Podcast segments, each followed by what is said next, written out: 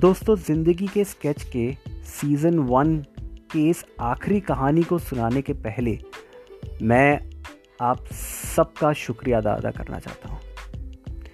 और मैं बहुत बड़ा शुक्रगुजार हूँ कि मुझे ज़िंदगी के इस पड़ाव पर 28 साल की उम्र में आप सबको अपनी लाइफ की कुछ कहानियाँ सुनाने का मौका मिला। मुझे मौका मिला कि इन लोगों की कहानियाँ मैं आपको सुनाऊं, जिनको सुनकर शायद हम सब बड़े हुए हैं। मैंने कभी भी नहीं सोचा था कि मैं अपना खुद का कभी पॉडकास्ट कर भी पाऊँगा। जैसे मेरी कई सारी कहानियों के ड्राफ्ट इधर उधर पड़े हुए हैं, जो कि आज तक पब्लिश हुए भी नहीं हैं, क्योंकि मेरी भी इच्छा नहीं थी या मेरी हिम्मत नहीं थी, और शायद शायद कभी पब्लिश हो भी पाए। मैंने उन कहानियों के कुछ कुछ हिस्से, टुकड़े आप सब तक पहुँचाए और आप सब में उसे सराहा भी। कुछ लोगों ने मेरी इस कोशिश का भी मज़ाक उड़ाया। मैं उनको कुछ भी ख़राब नहीं कहूँगा। मैं उनके बारे में ख़राब सोचूँगा भी नहीं।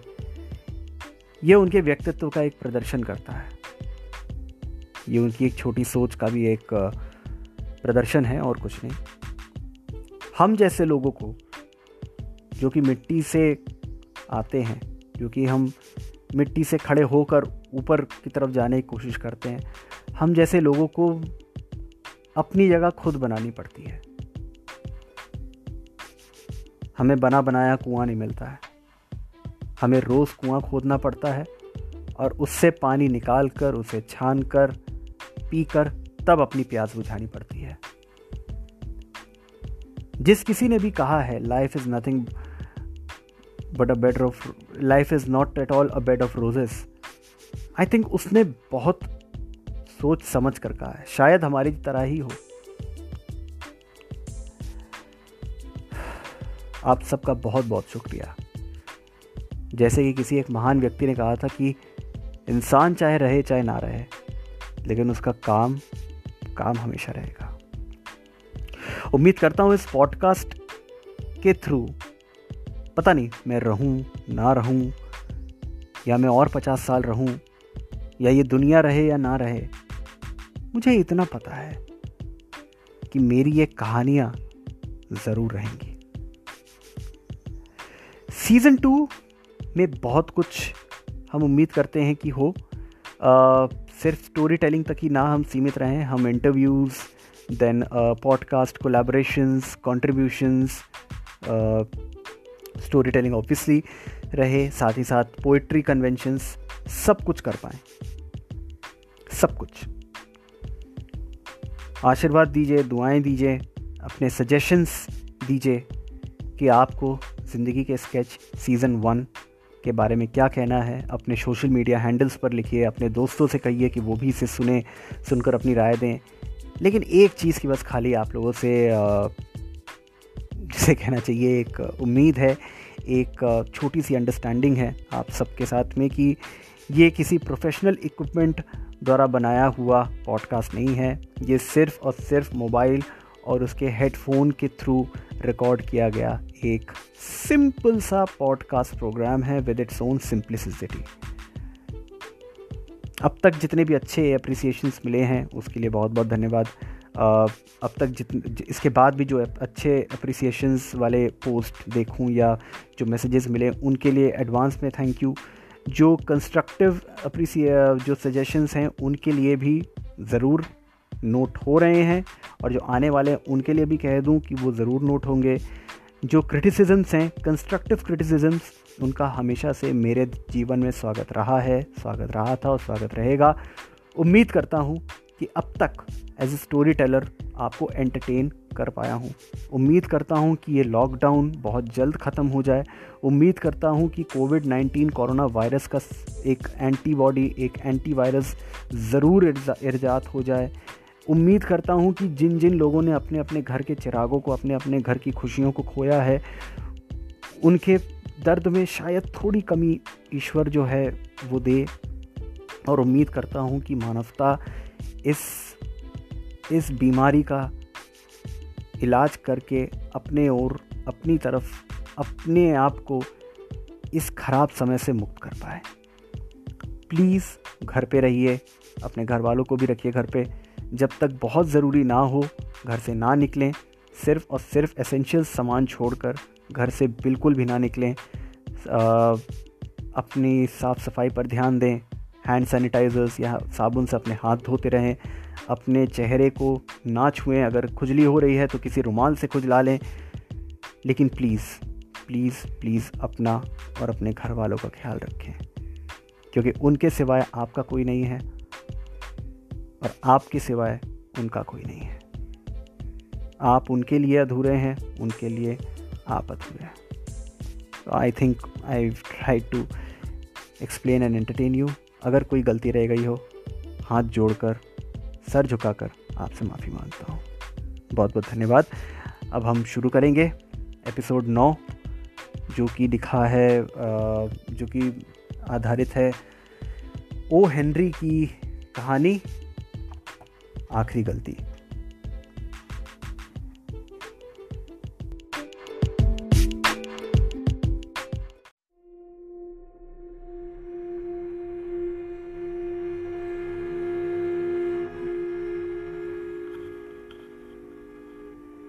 आसमान पर सूर्य की लाल किरणों ने अपनी आभा बिखेर रखी थी। हवा के झोंके हर एक को मस्त कर रहे थे। रविवार का दिन था। सुबह सवेरे ह्यूस्टन शहर का मशहूर कर्नल, जो वहाँ के एक चर्च का सदस्य भी था, अपने परिवार को लेकर चर्च जा रहा था। यह उसका हर रविवार का नियम बन चुका था। इस समय उसने काला कोट और सिलेटी पैंट पहन रखी थी, जो उस पर खूब जच रही थी। जैसे ही वे चर्च जाते समय आधे रास्ते पर पहुँचे, कर्नल को याद आया कि वे एक खास चिट्ठी टेबल पर रख कर छोड़ आया है। उसने अपनी पत्नी से वहीं प्रतीक्षा करने को कहा और खुद पत्र लेने ऑफ़िस की ओर भागा। जब वे ऑफ़िस पहुँचा तो पत्र उसे टेबल पर ही रखा मिला। लेकिन आश्चर्य की बात यह थी कि टेबल पर एक शराब की बोतल भी रखी थी, और वो ना जाने कौन वहाँ छोड़ गया था। उसमें थोड़ी सी शराब भी बाकी थी। कर्नल को शराब से बहुत नफरत थी। उसने अपनी ज़िंदगी में कभी भी शराब नहीं पी थी। वो समझ गया था। वो समझ गया था कि किसी व्यक्ति ने जानबूझकर उसे परेशान करने के लिए ये बोतल वहाँ छोड़ दी है। उसे बोतल को ठिकाने लगाने के लिए इधर उधर नज़रें दौड़ाई, लेकिन पिछले दरवाजे पर ताला लगा हुआ था। उसने पीछे की खिड़की खोलने की भी बहुत कोशिश की, लेकिन कामयाब ना हो सका। इतने में पत्नी कर्नल की जो पत्नी थी, वो वहाँ पर आ पहुँची और वो बुरी तरह बौखला गया। उसने अपनी पत्नी के डर से शराब की बोतल को पीछे की जेब में घुसेड़ लिया। इतनी देर कैसे लग रही है? क्या तुम्हें अभी तक तुम्हारा वो पत्र नहीं मिला? उसकी पत्नी ने पूछा। वो हड़बड़ा गया और उसके साथ चल दिया। उसे बोतल को ठिकाने लगाने का मौका ही नहीं मिल सका था। परिवार के साथ वे सड़क पर आ गया था। उसे अपनी जेब में रखी शराब की बोतल ऐसी लग रही थी जैसे बारूद का डिब्बा रखा हुआ उसे डर था। उसे डर था कि कोई देख ना ले। इसलिए वे सबसे पीछे चल रहा था। जैसे जैसे ही वे चर्च में जाकर बैठा तो शराब की बोतल चटक गई। इस तरह पूरे चर्च में शराब की बदबू फैल गई। बहुत से लोग इधर उधर देख रहे थे कि ये बदबू कहाँ से आ रही है। कुछ लोग उठकर भी देखने लग गए थे। एक स्त्री ने फुसफुसा कर कहा, बूढ़ा गर्न कर्नल जो है जे फिर शराब पी कर आया है। तो बहुत ही कम होश में रहता होगा। शराब के नशे में अपनी पत्नी को भी अलग से पीटता है। कर्नल उस स्त्री की ओर देख ही रहा था, जो अब भी उसके बारे में कुछ कह रही थी। कर्नल जानता था कि शराब की बोतल टूट गई है। उसे डर था कि कहीं उसका कोई टुकड़ा फर्श पर ना गिरे। वे अपनी सीट पर बिल्कुल तना हुआ बैठा था। उसकी पत्नी उसे इस प्रकार बैठा देखकर फुसफुसाकर कहने लगी, जेम्स जेम्स, तुम्हारी वजह से मुझे कितना दुख पहुँचता है। तुम अब बिल्कुल प्रार्थना नहीं करते हो, तुम नास्तिक बनते जा रहे हो। ये किस चीज़ की गंध आ रही है? और जेम्स? जेम्स, तुमने शराब भी रखी है? और वो भी वो भी आज के दिन? आज? रविवार के दिन? कर्नल की पत्नी ने अपनी नाक पर रुमाल रखते हुए उसे घूर कर गुस्से में देखा। प्रार्थना के बाद वो घर पहुँचा। उसकी पत्नी किचन में खाना बनाने चली गई।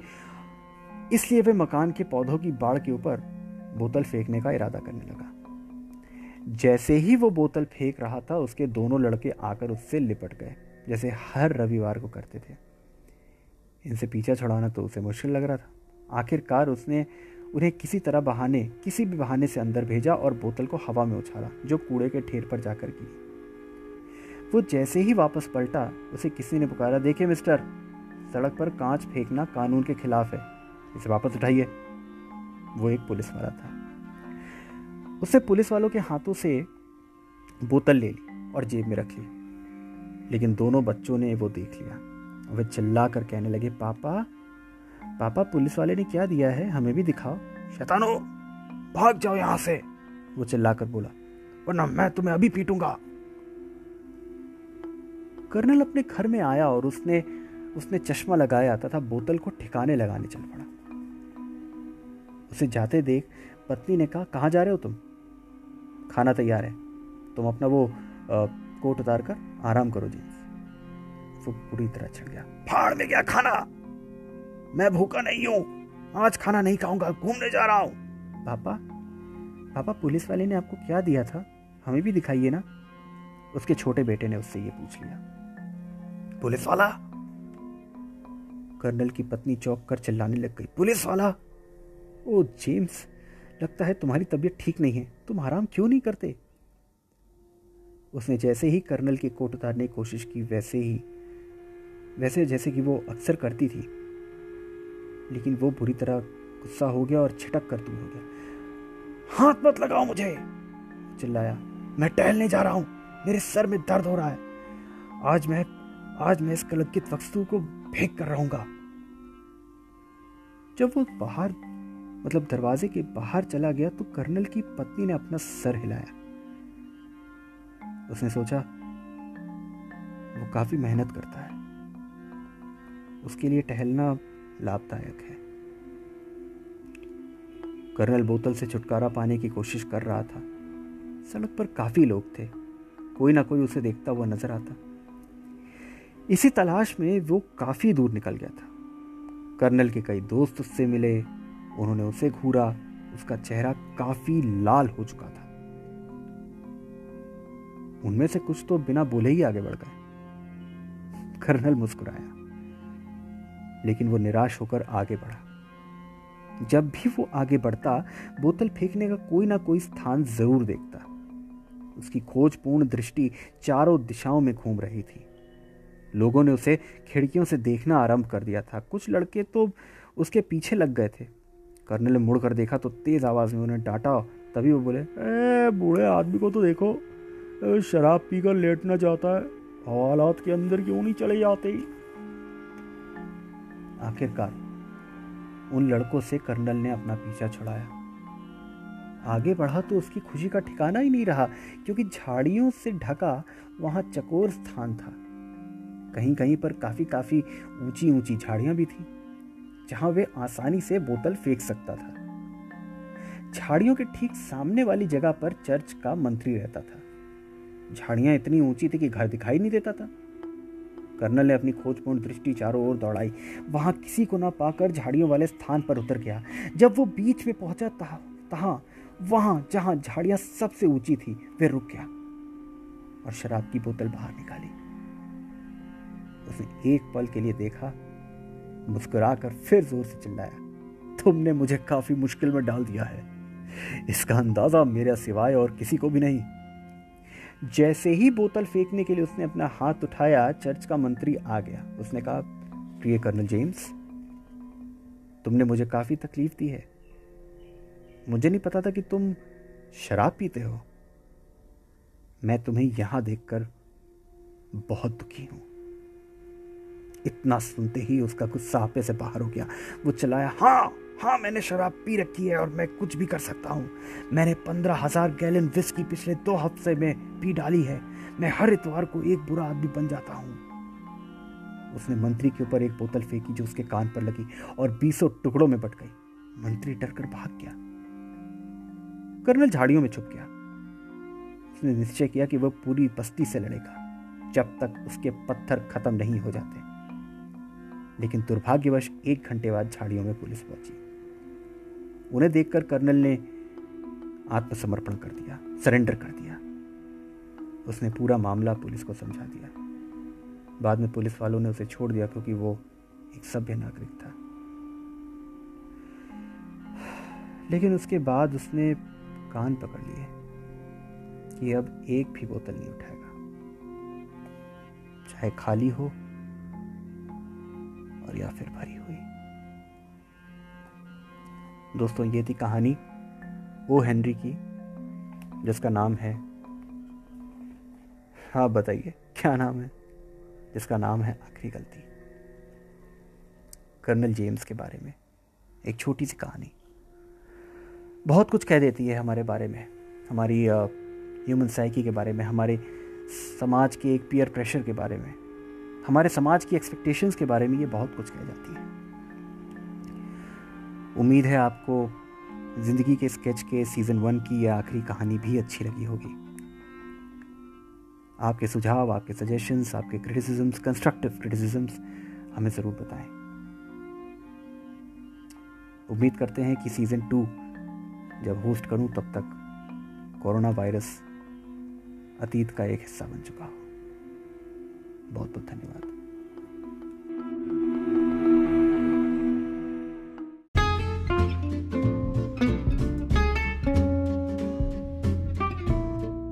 तो दोस्तों, ये था ज़िंदगी के स्केच का सीज़न वन, जिसमें कि नौ कहानियाँ हैं।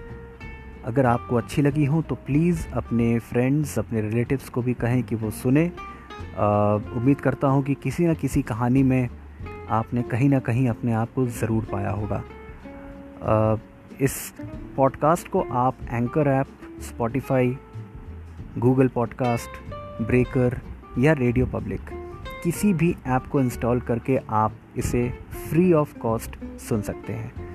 सुनकर बताइए कि आपको मेरी ये कोशिश कैसी लगी। उम्मीद करता हूँ कि अच्छी ही लगी होगी और अगर नहीं अच्छी लगी तो प्लीज़ बताएँ कि इसे और कैसे कर सकते हैं। अच्छा उम्मीद करता हूँ कि आप सबसे सीज़न टू में मुलाकात होगी।